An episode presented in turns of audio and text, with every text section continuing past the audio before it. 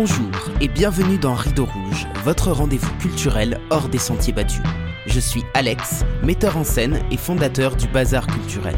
Après avoir été 7 ans directeur de compagnie, j'ai monté un centre d'animation itinérant pour démocratiser l'accès à la culture et encourager les pratiques artistiques populaires. Dans ce podcast, je pars chaque semaine à la rencontre de personnalités, libres penseurs ou collectifs, qui contribuent par leurs actions au partage des savoirs et des expériences. Alors si vous êtes à la recherche d'une parole engagée, montez vite à bord, car le départ est imminent. Salut tout le monde! Très heureux de vous retrouver en ce lundi matin pour un nouvel épisode de Rideau Rouge, le podcast qui aiguise votre esprit critique dans la joie et la bonne humeur. Cette semaine, nous allons parler d'un sujet que je n'avais encore jamais abordé dans l'émission. La religion. J'ai souvent eu des invités avec lesquels il a été question de spiritualité, et je n'ai jamais caché le fait que je vis moi-même dans la foi en une divinité, mais la religion en tant que telle n'a jamais été traitée directement. À vrai dire, chaque fois que nous parlons du pouvoir et de la façon dont le pouvoir s'exerce sur les individus, le discours est transposable de la politique à la religion, car le fonctionnement est le même. Les religions sont des régimes autoritaires comme les autres. Mon invité s'appelle Nas. Il est ex-musulman, youtubeur et activiste contre l'obscurantisme islamiste. Sur sa chaîne, Une vérité par jour, il compile des témoignages d'ex-musulmans et d'ex-musulmanes qui racontent leur cheminement vers l'apostasie et partagent leur vision de la société musulmane, en abordant les aspects positifs et négatifs. Nas réalise également des traductions orales ou sous-titrées de débats sur la religion en dialecte algérien et en arabe. Mettre en lumière et démystifier le dogme islamique, tout en examinant les enjeux politiques et sociaux et en revendiquant le droit fondamental à la liberté d'expression, c'est le combat de Nas et c'est en grande partie le sujet de notre entretien. Bonjour Nas, bienvenue. Bonjour, comment ça va? Ça va très bien et toi? Ça va, super. Bon, c'est chouette de t'accueillir ce matin pour parler de l'islam, pour parler d'apostasie, pour parler de ton parcours. J'ai hâte d'en savoir plus. Tu as une chaîne YouTube que j'ai découvert il y a assez peu de temps finalement. Et donc, je suis très curieux de connaître ton parcours et de savoir qui tu es. Bah avec plaisir. Je ne vais pas beaucoup parler d'islam, mais je peux parler de moi, oui. Ça marche. Alors, avant toute chose, j'ai une petite question pour toi. Je raconte un souvenir romantique. Un souvenir romantique. Qu'est-ce que je peux raconter comme souvenir romantique? En plus... Là, l'intéressé est en train de m'entendre. Y a un truc assez romantique, c'est la première fois qu'on s'est vu. J'étais en train d'attendre dans un restaurant. Et en gros, on ne s'était jamais vu en vrai avant ce jour-là, que en photo. Et donc, quand elle est venue, elle m'a pas reconnu de loin. Donc, j'ai dû faire des grands gestes comme ça, avec les bras, pour qu'on se reconnaisse. Et donc, même si c'est assez drôle, mais je trouve ça assez romantique quand même. Voilà. Ok, bon bah, super, merci pour ce partage. Je t'avoue que j'étais un petit peu surpris par la question. D'habitude, on a des choses un peu moins personnelles qui tombent. T'es le premier qui a une question comme ça sur sa vie perso. Pas de souci, pas de souci. On se dit souvent, tu m'as vu et je t'ai pas plu, du coup, t'as fait comme si tu m'avais pas reconnu. Voilà. Et finalement, vous êtes restés ensemble, donc comme quoi, c'est ça malgré un début qui a pu prêter à confusion, finalement, ça a duré. C'est ça, exact. Alors, est-ce que tu peux nous dire comment tu as arrêté d'être musulman? Enfin, déjà, quelle est ton histoire et comment est-ce que tu en es venu à quitter l'islam? Du coup, moi, j'ai grandi dans une famille musulmane en Algérie. Donc, j'étais musulman presque toute ma vie. Et ensuite, il y a eu plusieurs événements dans ma vie qui m'ont... qui m'ont éloigné, ensuite rapproché, ensuite éloigné, ensuite rapproché de l'islam. Je pense que c'est assez classique. Et ensuite, c'est quand je suis venu en France pour mes études, là, à 18 ans, j'ai commencé à découvrir une autre facette de la vie que je connaissais un petit peu en Algérie, mais ici, je la vivais beaucoup plus. Quand je dis facette de la vie, c'est des choses toutes simples, hein. C'est pouvoir sortir, pouvoir aller en boîte, pouvoir voilà, ça, s'amuser un peu plus qu'en étant dans un pays musulman. Et donc, il y avait des moments où vraiment l'islam, c'était pas du tout pris en compte dans mon quotidien, sauf ne pas manger du porc et même ne pas boire de l'alcool, j'ai pas beaucoup tenu. Même la prière, je faisais pas. Mais il y avait des moments où j'avais ce besoin de me recentrer un peu sur ma religion. Mais voilà, ça n'a jamais abouti à plus que ce que je faisais, donc le ramadan, ne pas manger de porc. Mais par contre, il y avait d'autres sujets un peu plus profonds. Par exemple, pour le mariage, bah, je ne savais pas trop ce que je pouvais marier avec une musulmane, avec une non-musulmane. Et justement, quand j'ai rencontré ma copine actuelle qui n'est pas musulmane, ben, je me suis posé la question, je me suis dit, est-ce que je vais pouvoir l'épouser, islamiquement parlant, est-ce que je vais pouvoir voilà, faire ma vie avec elle, qu'est-ce que ma famille va en penser? Et donc, j'ai commencé à chercher dans les textes et j'ai trouvé que je pouvais. Donc voilà, donc n'importe quelle personne aurait dit, ah, bah, c'est bon.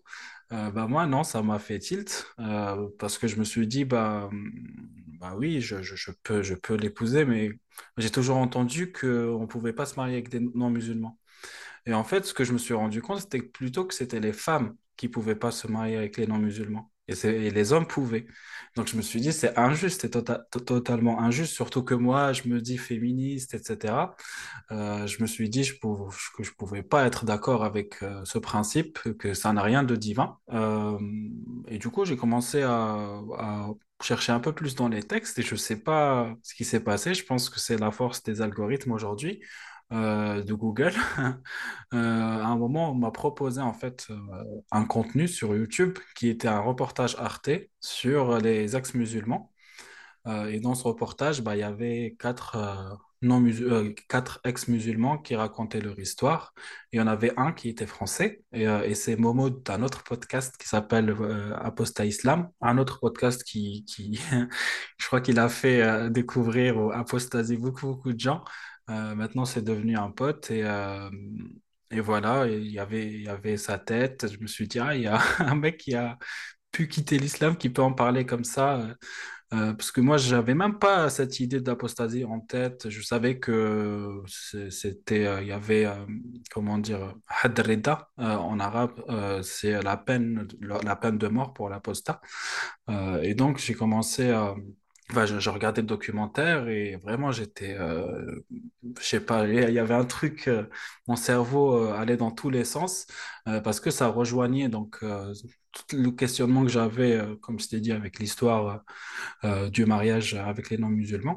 J'ai écouté ensuite les podcasts, je crois que j'en ai écouté 4 le même soir, 4 épisodes d'1 heure, voire plus. Et au bout du 4e, qui était assez intéressant, c'était un épisode où il donnait beaucoup plus de détails sur les textes, sur l'esclavage, sur le mariage avec les petites filles qui est autorisé dans l'islam, sur le fait de frapper sa femme.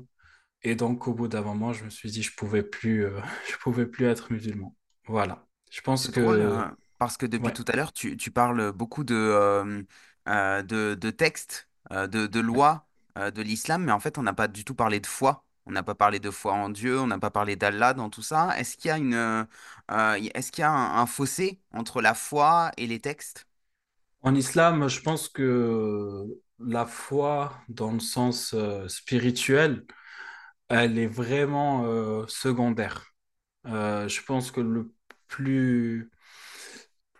truc qui va le plus peser, c'est est-ce que j'ai bien fait ou j'ai bien appliqué les règles? Et j'irai même plus loin, est-ce que les autres musulmans pensent que j'ai bien appliqué les règles ou pas? La foi au sens spirituel, moi, c'était pas l'islam qui... J'avais d'autres sources de spiritualité, mais c'était pas l'islam. Enfin, si, il y avait quand même ce truc-là de si tu fais du bien, bah, tu vas te rapprocher. Si tu fais de la prière, tu vas te rapprocher d'Allah et du coup, tu vas pouvoir lui demander ce que tu veux, tu vas pouvoir lui demander des améliorations dans ta vie, etc. Mais moi, j'ai fait ça un milliard de fois, ça n'a jamais vraiment marché. Et au contraire, c'est quand je faisais les trucs les plus islamiquement non conformes que je m'en sortais bien. Et donc, ouais, la foi, c'était pas, en tout cas pour moi, pour mon islam à moi, c'était pas le truc le plus central. Ouais. De ce que tu dis là, en fait, on dirait même que c'est plus politique que religieux au final. Que dans cette, enfin voilà, c'est quasiment des codes de société plus que des questions de réelle foi. Oui, il y a beaucoup de ça. Il y a aussi beaucoup de psychologie parce qu'on nous endoctrine quand on est gamin à l'islam, dans le sens où si tu fais aux règles islamiques, si tu fais telle ou telle chose de travers, bah, tu vas aller en enfer, tu vas souffrir, tu vas...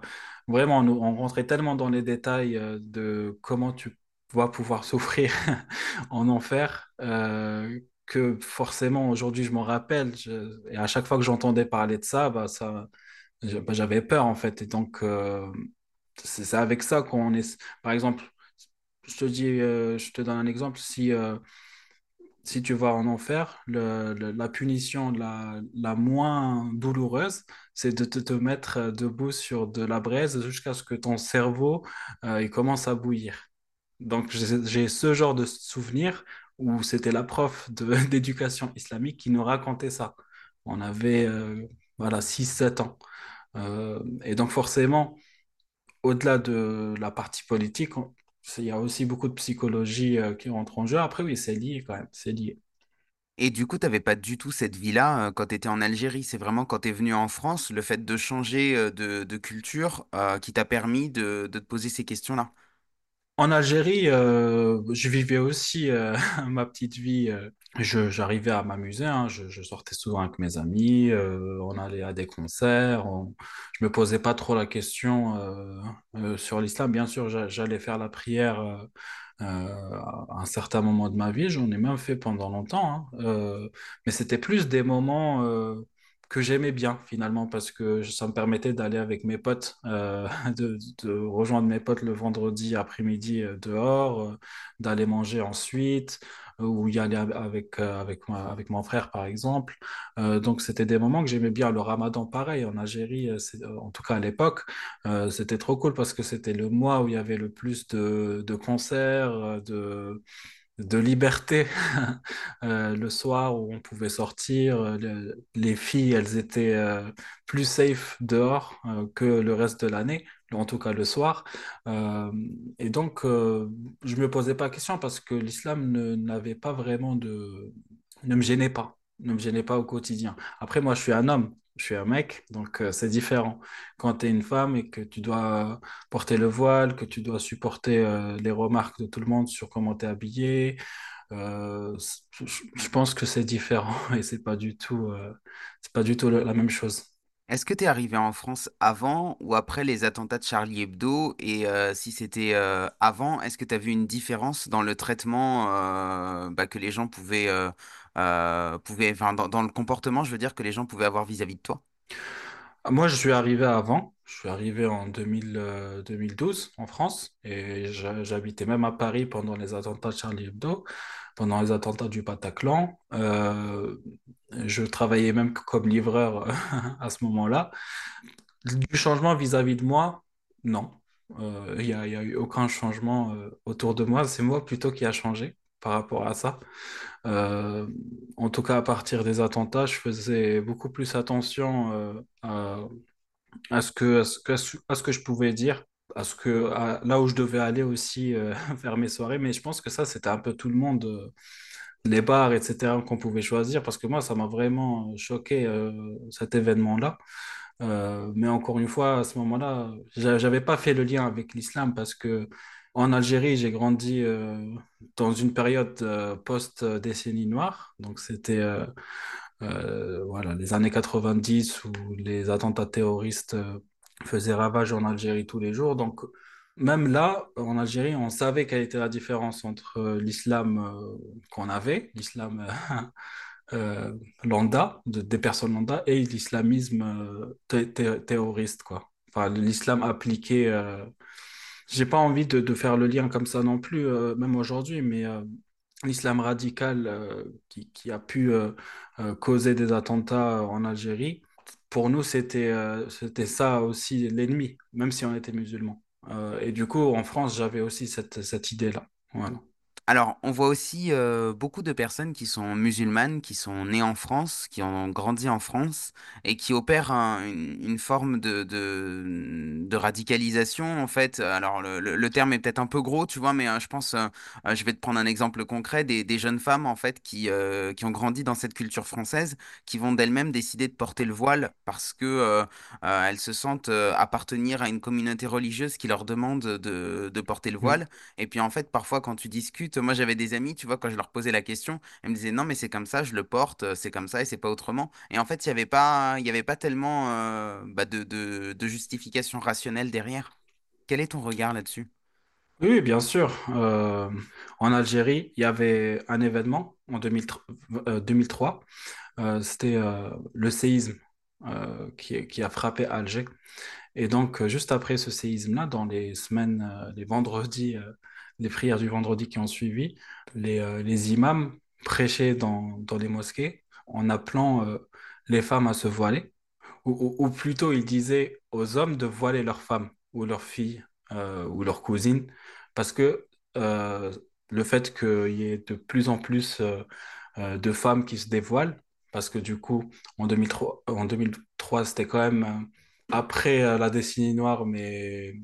Enfin, il y avait assez de temps entre la décennie noire et 2003 pour qu'il y ait de plus en plus de femmes qui se dévoilaient ou qui ne portaient plus le voile, ou des générations qui ont grandi, qui n'ont pas connu la décennie noire parce qu'ils étaient jeunes. Et donc, ils ont profité pour dire que c'était à cause de ça que le séisme a eu lieu.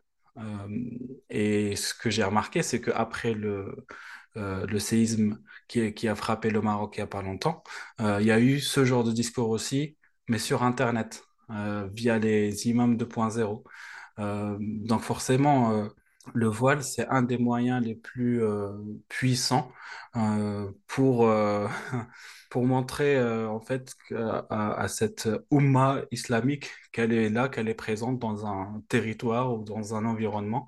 Et donc j'ai l'impression que c'est ce qui se passe un peu en France, en Europe.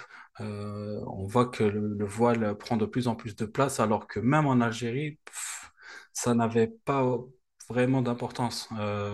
En tout cas, il y avait des périodes où c'était un peu plus le cas, mais généralement, ouais, le voile, c'était pas un gros sujet. Est-ce que tu peux préciser, s'il te plaît, ce que c'est que la décennie noire? C'est ce dont tu parlais tout à l'heure, cette période un petit peu de guerre civile qu'il y a eu à la fin des années 90, c'est ça? C'est ça, exactement. Bah, c'était des attentats tous les jours, presque pendant 10 ans, par un groupuscule radical qui... Enfin, l'origine de ça, je ne saurais pas dire exactement, mais c'est plus après des élections qui ont eu lieu au début des années 90, où il y avait un parti qui s'appelle le FIS, c'était le parti islamiste qui a gagné ces élections, et apparemment il y a eu voilà, des petites magouilles pour que le parti ne passe pas. Et donc ils ont appelé à théoriser, même aujourd'hui sur Internet, on peut retrouver des discours de Ali Belhadj.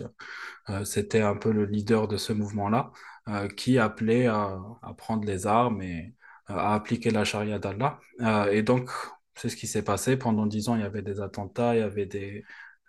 voilà, je ne sais pas si je peux parler comme ça, mais il y avait des voitures piégées, ce qu'on appelle aussi des faux barrages, donc des barrages de police. Mais en fait, ce n'est pas la police, c'est des terroristes. Et donc ça a duré 10 ans, ça a vraiment terrorisé les Algériens.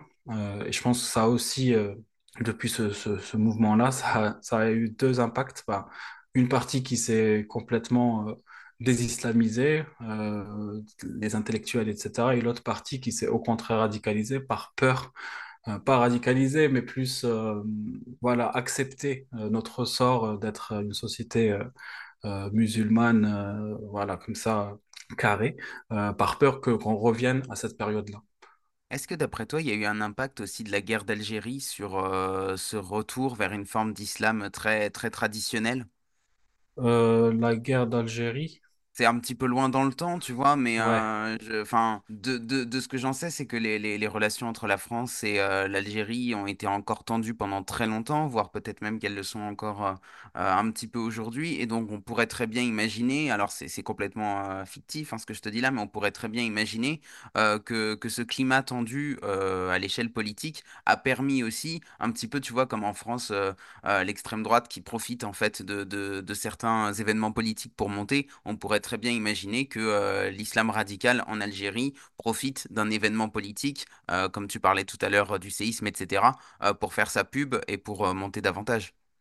Oui, ça va être dans le discours. Effectivement, on peut entendre des fois, enfin, on peut entendre, mais c'est pas des fois, c'est tout le temps même que la France, le pays colonisateur, que c'est des koufars, donc des mécréants, que pareil pour Israël, pareil pour, rappelle-moi déjà Ah, les loges maçonniques, ouais, voilà, c'est les ça. francs-maçons. Les francs-maçons, donc il y a du complotisme toujours en Algérie. Et on le remarque aussi dans les débats, par exemple, de Jacques Lefou. Je ne sais pas si tu as entendu parler aussi de ce Pas du phénomène. Non. Il faut que tu regardes ça. Et, Jacques et, Lefou, c'est ça? ouais, c'est ça. Ok. Et en gros, lui, il fait des débats avec des musulmans là, depuis pas mal de temps. Il n'est pas tout seul, bien sûr. Il y a des collègues à lui, comme Mihoub, Minamor, Foula, Amir. Et voilà, il parle. J'ai jamais entendu autant de musulmans parler ouvertement de leurs croyances et essayer de défendre l'islam. Et à chaque fois, en fait, ils vont sortir ces théories du complot. Je dis pas tous, hein, je dis une partie, ceux qui sont le plus endoctrinés, je dirais, qui essaient de défendre l'islam sunnite. Bah, au bout d'un moment, ils vont te dire, vous faites ça parce que parce que vous êtes payé par Israël, parce que vous êtes payé par la France qui a colonisé l'Algérie pendant 130 ans, parce que vous êtes payé par les francs-maçons ou des trucs comme ça. Et donc, bien sûr, dans le discours, ça va être utilisé, cette guerre d'Algérie, mais pas plus que ça. Il y a eu tellement de temps entre 62 et maintenant qu'il y a eu d'autres événements beaucoup plus impactants, je dirais. Ouais. Ouais. Toi qui as Bon. découvert la France il y a une dizaine d'années, est-ce que tu penses que la France est un pays laïque? Euh, Ça se perd, je dirais. Ça se perd sur certains. Pour l'instant, bien sûr, c'est toujours un pays laïque, et c'est pour ça que on fait tout, nous, les créateurs de contenu ou les islamo-critiques, de profiter de ce statut-là, que la France est un pays laïque, on a le droit de critiquer les religions, on a le droit au blasphème, pour ne pas le perdre, en fait. Parce qu'un droit, s'il n'est pas pratiqué, au bout d'un moment, il va se perdre. On a vu ça en Algérie, par exemple, pour l'alcool. Avant, il y avait des bars partout. Il y avait des bars avec des terrasses, etc. Et petit à petit, même si l'alcool est toujours autorisé dans la loi, en fait, on te met la pression, que ce soit à travers la société ou même à travers la police, pour que tu puisses pour essayer de te mettre la pression pour t'interdire de le faire dehors. Et donc aujourd'hui, presque tous les bars ont fermé. Si tu bois dehors, il faut que tu te caches. Et donc voilà. Donc, si on peut plus boire en Algérie, c'est vraiment parce que ce droit-là n'a pas été assez pratiqué. Il y a eu d'autres choses qui ont été perdues juste parce qu'ils n'ont pas été assez pratiqués. Et je pense que c'est le risque qu'on est en train de prendre en France, parce que maintenant, dès qu'on critique l'islam, on est traité d'islamophobe, d'extrême droite, de je ne sais quoi, alors que c'est juste qu'on lit les textes et on voit qu'il y a des trucs qui ne vont pas, on essaie de les mettre en lumière. C'est aussi ton cas, toi qui justement est issu d'une culture plutôt musulmane, est-ce que tu te fais aussi insulter quand tu Oui, critiques l'islam? oui, bien Par qui? sûr. Par des Français, par des Tout Maghrébins? le monde. Ok. Partout. Enfin, après, je sais pas, ils mettent ça, ils se cachent derrière des pseudos, mais bien Ouais, sûr c'est sur les que. réseaux sociaux. Enfin, c'est des insultes, c'est... Ouais, d'accord. Oui, sur les réseaux sociaux, sur Twitter, sur YouTube, et là même dans les débats C'était pas moi personnellement, parce que moi, ce que je fais là récemment, c'est que je traduis des débats en arabe en français sur ma chaîne Une vérité par jour. Et les traductions, enfin, il y a plein de vidéos que j'ai fait où c'était carrément des gens qui mentent avec leur caméra allumée et qui menacent de mort, que ce soit Mihoub, que ce soit Jacques Lefou ou même tous les apostats, et qui assument derrière d'autres atrocités comme la punition de l'apostat qui est la peine de mort, la pédocriminalité qui est légale en islam, l'esclavage sexuel, l'esclavage, toutes ces choses-là. Et donc, forcément, c'est pour ça que d'ailleurs, jusqu'à il n'y a pas très longtemps, je cachais mon visage, je ne montrais pas mon visage. Là, j'ai décidé de le faire parce qu'encore une fois, ça rejoint l'idée que je disais tout à l'heure. Je pense que c'est un droit. Et du coup, si je me suis dit pourquoi je me cache, même si je prends beaucoup de risques et je comprends ceux qui cachent leur visage, mais par rapport à la famille, au travail, etc. Mais moi, j'ai décidé de le faire, mais je prends beaucoup de risques. Il y en a qui ont fait ça, qui ont montré leur visage et qui ont eu des problèmes.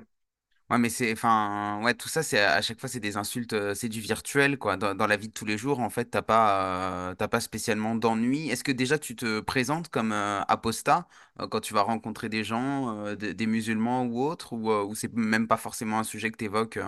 Par exemple, quand tu retournes en Algérie. Non, déjà, retourner en Algérie, maintenant j'ai peur. Mais non, je ne vais pas en parler. Je sais que c'est un sujet sensible. Je reste quand même réaliste, pragmatique. Je vais pas en parler comme ça et j'en parle vraiment aux gens à qui j'ai confiance, en qui j'ai confiance plutôt, que ce soit mon entourage ou mes amis ou vraiment quelques petites personnes comme ça que je rencontre. Mais c'est rare. C'est rare, et même à ma famille, j'en ai pas parlé.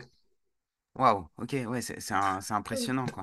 Déjà, à l'apostasie, j'en ai pas parlé, et encore le fait que je milite et que je fasse un peu d'activisme sur YouTube, c'est encore pire. Donc, tu disais tout à l'heure que les personnes qui avaient commencé à être critiques vis-à-vis de l'islam étaient plutôt des intellectuels. Est-ce qu'il y a une corrélation entre le niveau d'études et la capacité à se poser des questions, en tout cas à sortir d'un schéma préconçu? Ça, c'est une grosse question, je dirais même philosophique. Moi, je ne pense pas que ça soit vraiment lié, le niveau intellectuel. Parce que il y a quelque chose d'autre qui pèse encore plus lourd, et c'est ce que j'ai raconté tout à l'heure, c'est l'endoctrinement ou la peur, en fait. La peur de d'aller à l'encontre de la parole d'Allah et du prophète. Et donc c'est cette peur-là qui nous retient. Ce que je veux dire par là, c'est que même un intellectuel qui peut avoir Bac plus 8 et un doctorat peut quand même te dire qu'il adhère, par exemple, au mariage de petites filles, juste parce que c'est Allah qui l'autorise. Ok, ouais, c'est terrible quand même, quoi. Ça veut dire qu'il y a quand même... en fait, c'est parce que du coup, avoir peur de quelqu'un qui est visible, d'un humain, ok, mais là, du coup, la peur, en fait, c'est une peur de l'invisible, t'as peur de quelque chose qui est intangible, et donc, en fait, c'est un climat de peur permanent, en fait. Oui, c'est ça, exactement. Et tu vas toujours chercher aussi des moyens de justifier l'existence de ce Dieu qui n'existe pas. En tout cas, bien sûr qu'il n'existe pas, ça c'est mon avis. Même pas, hein. Moi je crois en quelque chose quand même, j'ai quand même des croyances. Mais on va parler d'Allah pour être plus précis. En gros, tu peux trouver toujours un moyen d'essayer de justifier, de faire ce qu'on appelle du concordisme scientifique, par exemple, ou bien tu vas dire l'islam est vrai, ou Allah existe parce qu'il y a 1,8 milliard de musulmans. Donc tu vas faire des sophismes d'appel au nombre, ou bien tu vas essayer de vraiment coller toutes les caractéristiques bonnes que tu as en toi à l'islam. Tu vas les relier à l'islam. Tu vas dire, moi, si par exemple je suis généreux, c'est parce qu'il y a la zakat en islam. Alors que la générosité, on la trouve même chez les non-musulmans, même chez les animaux. Et donc, ça aussi, c'est... il y a la peur de l'enfer, mais il y a aussi, je ne sais même pas comment l'appeler, mais embellir la religion. Ou, c'est un biais de confirmation, en fait. Tu vas te trouver dans tout ce qu'il y a autour de toi. Ouais, en fait, tu vas justifier ta personnalité par le fait que tu es musulman, par exemple, c'est ça? C'est ça, exactement. En fait, tu vas mélanger ou amalgamer ta personnalité en tant qu'être humain avec une idéologie. Tu vas plus savoir... Quelle est la différence entre une croyance, une religion et toi-même en tant que personne, en tant qu'être humain? Oui. Alors, je te posais la question de la laïcité de la France tout à l'heure parce que moi, j'ai plutôt l'impression inverse, tu vois. C'est-à-dire que, alors bon, je suis un petit peu complotiste sur les bords, hein, moi, je te préviens. Mais, mais tu vois, j'ai un petit peu cette sensation qu'en fait, la France reste un pays catholique malgré tout, que c'est ancré dans son histoire. Et d'ailleurs, il y a énormément de gens en fait qui sont d'origine judéo-chrétienne et qui le cachent à peine. Et qu'en fait, cet héritage, il est encore dans notre civilisation aujourd'hui. Et que quelque part, la France, alors qu'il y a peut-être eu des valeurs de laïcité au moment de la Révolution française, au moment de la Commune, etc. Mais que cette laïcité, elle a disparu au profit d'une exploitation en fait des dominés qui viennent d'Afrique du Nord notamment. Parce qu'en fait, quand tu regardes bien géographiquement, les Maghrébins et même les personnes d'Afrique noire, enfin, ils sont parqués dans des cités. Et donc, tout ça crée un climat aussi qui va favoriser la délinquance, qui va favoriser la haine de la France, qui va favoriser la radicalisation, qui va favoriser l'entre-soi. Et donc, du coup, en fait, on crée des conditions favorables à une radicalisation des personnes qui vivent dans ces endroits. Et puis, en plus de ça, et du coup, elles sont toujours forcément extérieur à la société. Or, si on était vraiment dans un pays laïque, on pourrait imaginer qu'on partage tous des valeurs communes, ou en tout cas qu'on s'entend tous sur le fait que voilà, quand on est en société, il y a des choses qui se font pas, etc. Là, c'est pas du tout le cas. En fait, on vit les uns à côté des autres, mais finalement, on vit pas les uns avec les autres. Oui, mais je vais aussi apporter une nuance à ça. C'est qu'aujourd'hui, quand tu as une idéologie qui... par défaut, te considère comme son ennemi, c'est difficile. Et en fait, il y a aussi une part de... En fait, c'est une part de responsabilité aussi du coup, des Français qui ne sont pas dans la religion musulmane ou dans les religions qui sont autres que les religions judéo-chrétiennes, dans le sens où ils vont changer de discours quand ils vont parler avec des musulmans ou quand ils vont critiquer l'islam, juste parce qu'ils ont peur de la réaction, mais vraiment une peur des attentats. Moi, j'ai pas peur de le dire. Et du coup, forcément, quand tu critiques pas quelque chose, on va jamais savoir quels sont les défauts de cette chose-là. Et surtout quand tu as derrière toute une organisation qui te donne des billets de confirmation justement à travers les mosquées, à travers les réseaux sociaux. Maintenant, tu trouves les contenus de l'islam, il y en a 1 million de fois plus que ceux qui critiquent l'islam. Et donc forcément, tout est fait, comme tu l'as dit, pour que les gens se sentent cantonnés dans leur communauté, dans leur religion, etc. Et qu'en plus de ça, cette religion, elle va te conforter dans cette idée-là que les autres, c'est tes ennemis, que c'est des kuffars. Parce que selon l'islam, si tu n'es pas un musulman, tu es un kafir. Et si tu es un kafir, soit tu meurs, soit tu dois payer la jizya. La jizya, c'est une sorte d'impôt. Et ça, c'est seulement si tu es dans les religions des 4 livres qui sont cités dans le Coran. Donc, les autres, ils sont considérés comme des renégats, dont les apostats, Et donc forcément, je pense que la solution à tout ça, c'est le dialogue.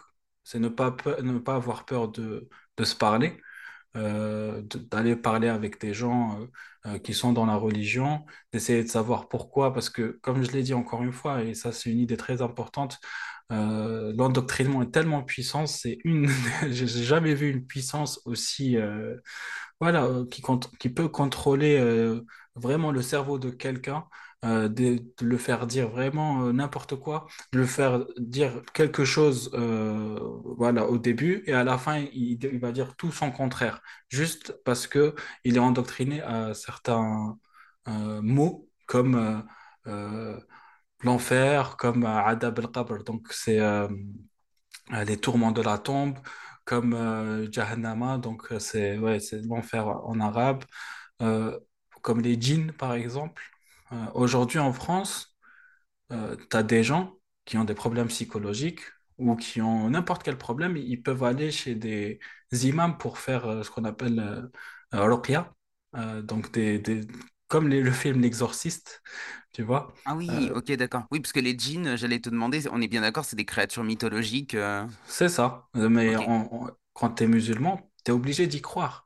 Parce que Allah, c'est, en arabe, on dit Rabb al-Alamin, donc c'est le dieu des deux mondes, le monde humain et le monde des djinns. Satan, c'est un djinn, par exemple. D'accord, ok, ok.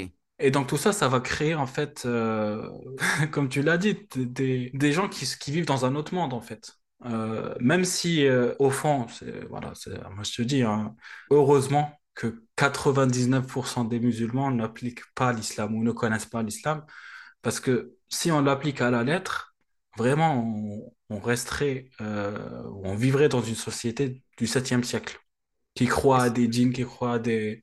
Ouais. Est-ce que l'islam peut évoluer d'après toi? Est-ce que ça peut changer? Oui. Ou est-ce que ce sera toujours trop lent? Tu vois, parce que par exemple, si on prend le cas de la religion catholique, elle a cherché à évoluer, mais en fait, ça prend des décennies, voire des siècles. On sait qu'aujourd'hui, il y a toujours de la pédophilie au sein de l'Église.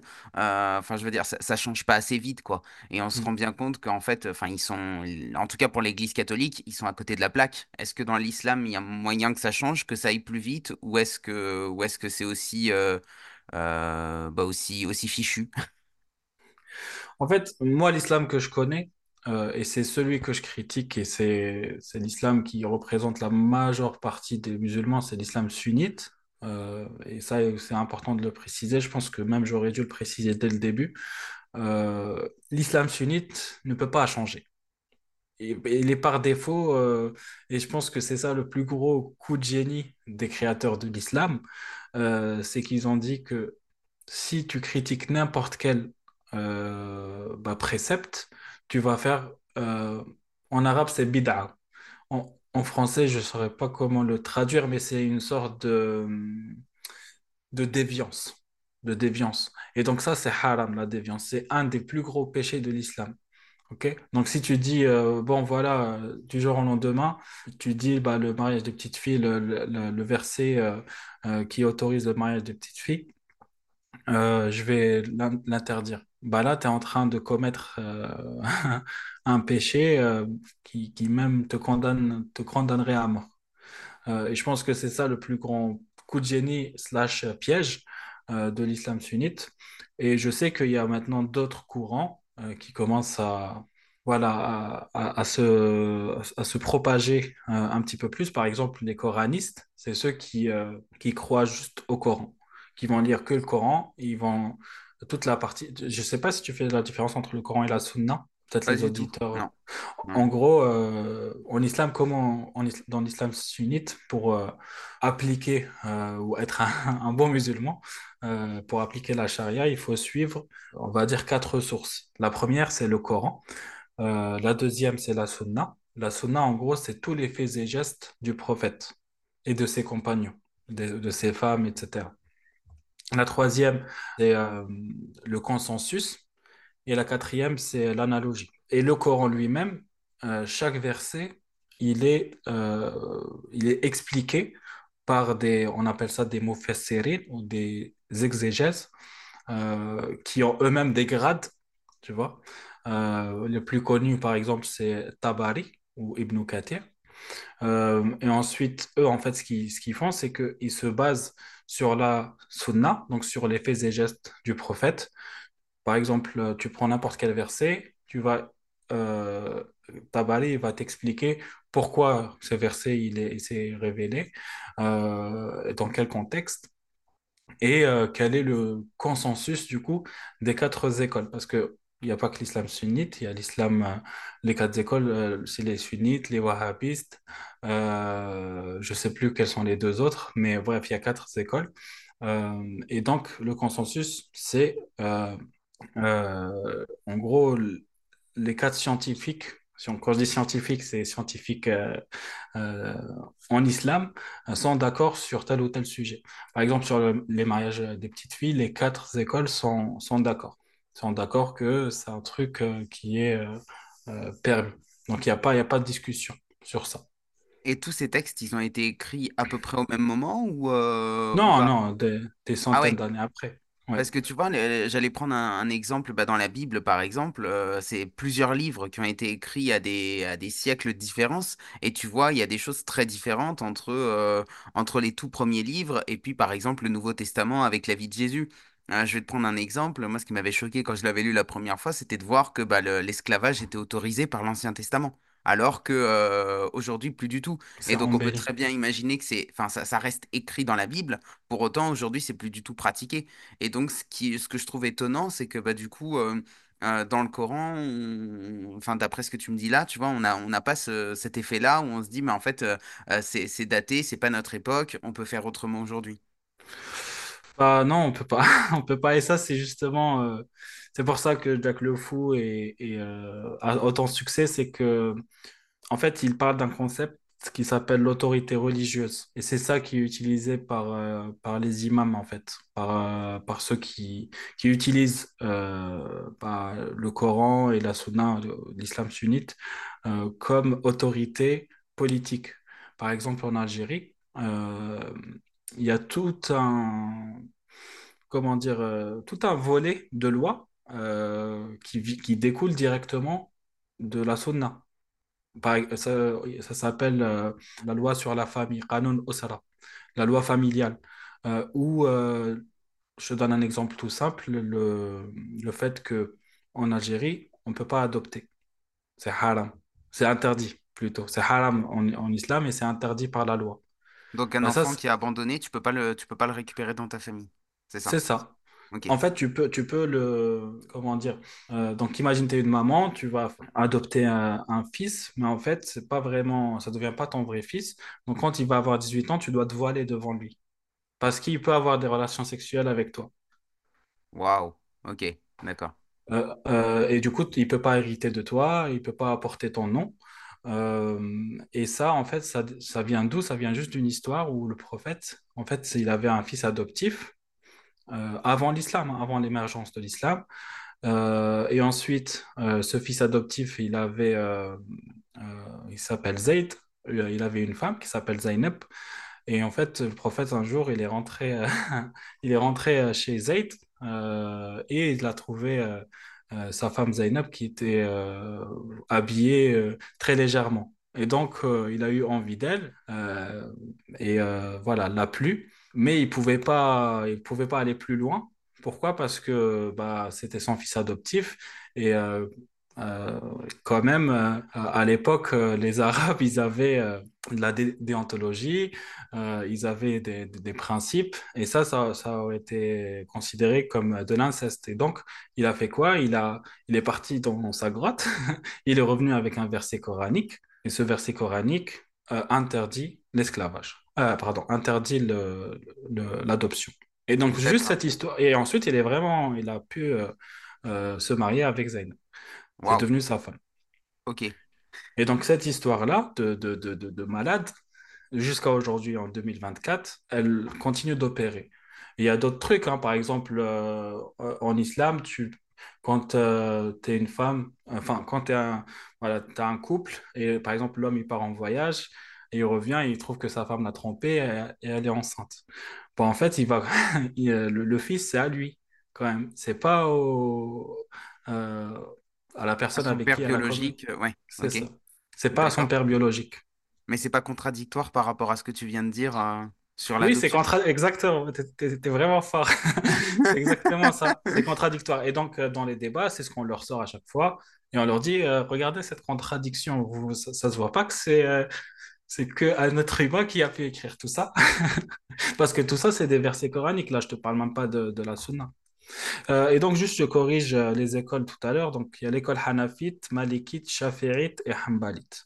Et nous, les maghrébins, en tout cas en Algérie, on suit plus l'école malikite, du imam Malik. D'accord, ouais, ok. Ouais, donc ça, c'est des, pour des tout ce qui est jurisprudence. Ouais, c'est pas porté par, c'est pas des j'allais dire des prophètes différents. En fait, c'est pas tellement ça, mais ouais, c'est plus, c'est des imams en fait, c'est des imams qui incarnent une pensée un petit peu différente. Ok. Exactement. Et d'où découle en fait la jurisprudence de l'État s'il devient un État islamique. Enfin, il doit devenir un État islamique normalement. Mais bon, heureusement qu'il y a l'ONU. Une démocratie islamique, ça pourrait exister? Bah non, la démocratie, c'est haram. C'est haram la démocratie, vraiment. Je ne saurais pas rentrer dans les détails, mais on en parle souvent entre nous, etc. Mais c'est clair que la loi elle découle... En fait, la démocratie, ça équivaut à changer les lois au bout d'un moment. Si le peuple n'est pas content d'une loi, bah, il peut la changer. Et donc changer la loi d'Allah... Et justement, c'est ce qu'on leur dit à chaque fois avec le mariage des petites filles. En Algérie, c'est interdit, c'est illégal. Tu peux aller en prison pendant 10 ans si tu commets la pédocriminalité comme ça, si tu te maries avec une petite fille. Et donc, on leur dit, bah, regardez, la loi d'Allah n'est plus valable aujourd'hui en 2024. Donc, est-ce que vraiment c'est une loi divine? Est-ce que Allah, à l'époque, il ne pouvait pas savoir, Allah l'omniscient, l'omnipotent, il ne pouvait pas savoir qu'il va y avoir... une période dans l'histoire, et ça fait que 1400 ans, tu vois, à l'échelle de l'humanité, c'est rien, ben, où sa loi n'est plus valable, même dans un pays musulman. Est-ce que tu discutes aussi parfois avec des anciens juifs ou avec des anciens catholiques? Oui. Oui, d'ailleurs, je conseille d'aller écouter le travail de Yaakov, c'est un ex-juif. Si un jour tu voudras l'inviter, je pense que ça carrément, j'ai noté là, ouais. Oui. Lui, c'est un ex-juif et pareil, son histoire, elle est très intéressante et il essaye de... Mais en fait, le truc, c'est que c'est, mine de rien, hein, c'est beaucoup plus compliqué de critiquer le judaïsme que l'islam, en tout cas maintenant, actuellement, parce que c'est un cercle beaucoup plus fermé que l'islam, où l'islam, tu vois, c'est quelque chose qui est... Enfin, c'est une idéologie qui est prosélyte, elle va chercher des adeptes alors que... la religion juive, tu vois, elle reste quand même cantonnée. Donc, lui, par exemple, il nous dit que si ma famille le découvre, mais je me fais, comme Spinoza, tu vois, je me fais vraiment rejeter de la communauté. Alors qu'en islam, peut-être que tu peux quand même essayer de gratter quelque chose.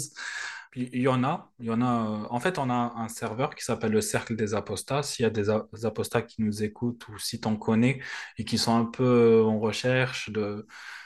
Voilà, deux personnes, d'autres apostats, et pas que de l'islam, avec qui ils veulent parler, etc., bah, qu'ils me contactent et je pourrais les mettre, je pourrais leur envoyer le lien du serveur. C'est un serveur Discord où il y a vraiment presque 1000 personnes, que ce soit des apostats d'islam, des apostats du judaïsme, des apostats du christianisme, d'autres sectes aussi.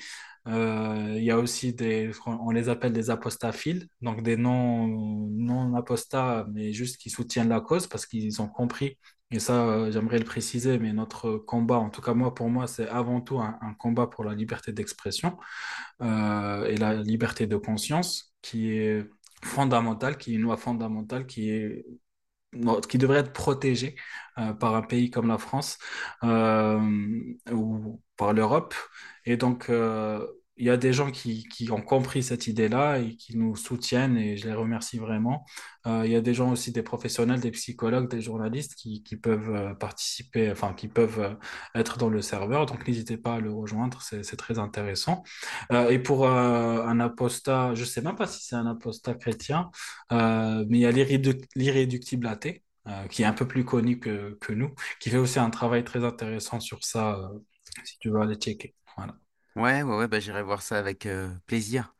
Alors, on approche de la fin de cet entretien. Il me reste une question à te poser pour conclure. Si tu avais le pouvoir de changer le monde, si tu avais une baguette magique, par où est-ce que tu commencerais? Je pense que je vais commencer déjà par changer mon propre monde, ma propre réalité, tout en m'assurant de me challenger tous les jours, de ne pas me reposer sur mes acquis. Si je change quelque chose, il faut toujours que j'essaie de mesurer l'impact. Moi, je suis dans l'informatique, donc on appelle ça la méthode test and learn, pour voir si ces changements ont fonctionné, si ils en valent la peine, s'ils ont réussi. Et ensuite, une fois que j'aurai fait ça, j'essaierai de changer mon entourage, voir pareil si ça marche chez eux. Et ensuite, si ça marche un petit peu, j'essaierai d'aller un peu plus loin et de changer le monde plus largement, le grand public, en utilisant d'autres pouvoirs, hein, comme Internet, avec un peu de motivation. Et ce qui est bien avec tout ça, c'est que ce pouvoir, je l'ai déjà, je l'utilise. C'est pour ça que j'ai créé ma chaîne Une vérité par jour. Mais c'est ça qui lui permet de continuer de vivre et de grossir. Voilà. Merci beaucoup, Nas. C'était un plaisir de te recevoir ici et d'en découvrir davantage sur toi. Merci à toi. Merci à toi. C'était vraiment un plaisir. À très bientôt. Salut. On arrive à la fin de cet épisode. J'espère qu'il vous aura appris des choses et que vous réussirez à faire le parallèle avec des situations analogues, religieuses ou non, récentes ou non.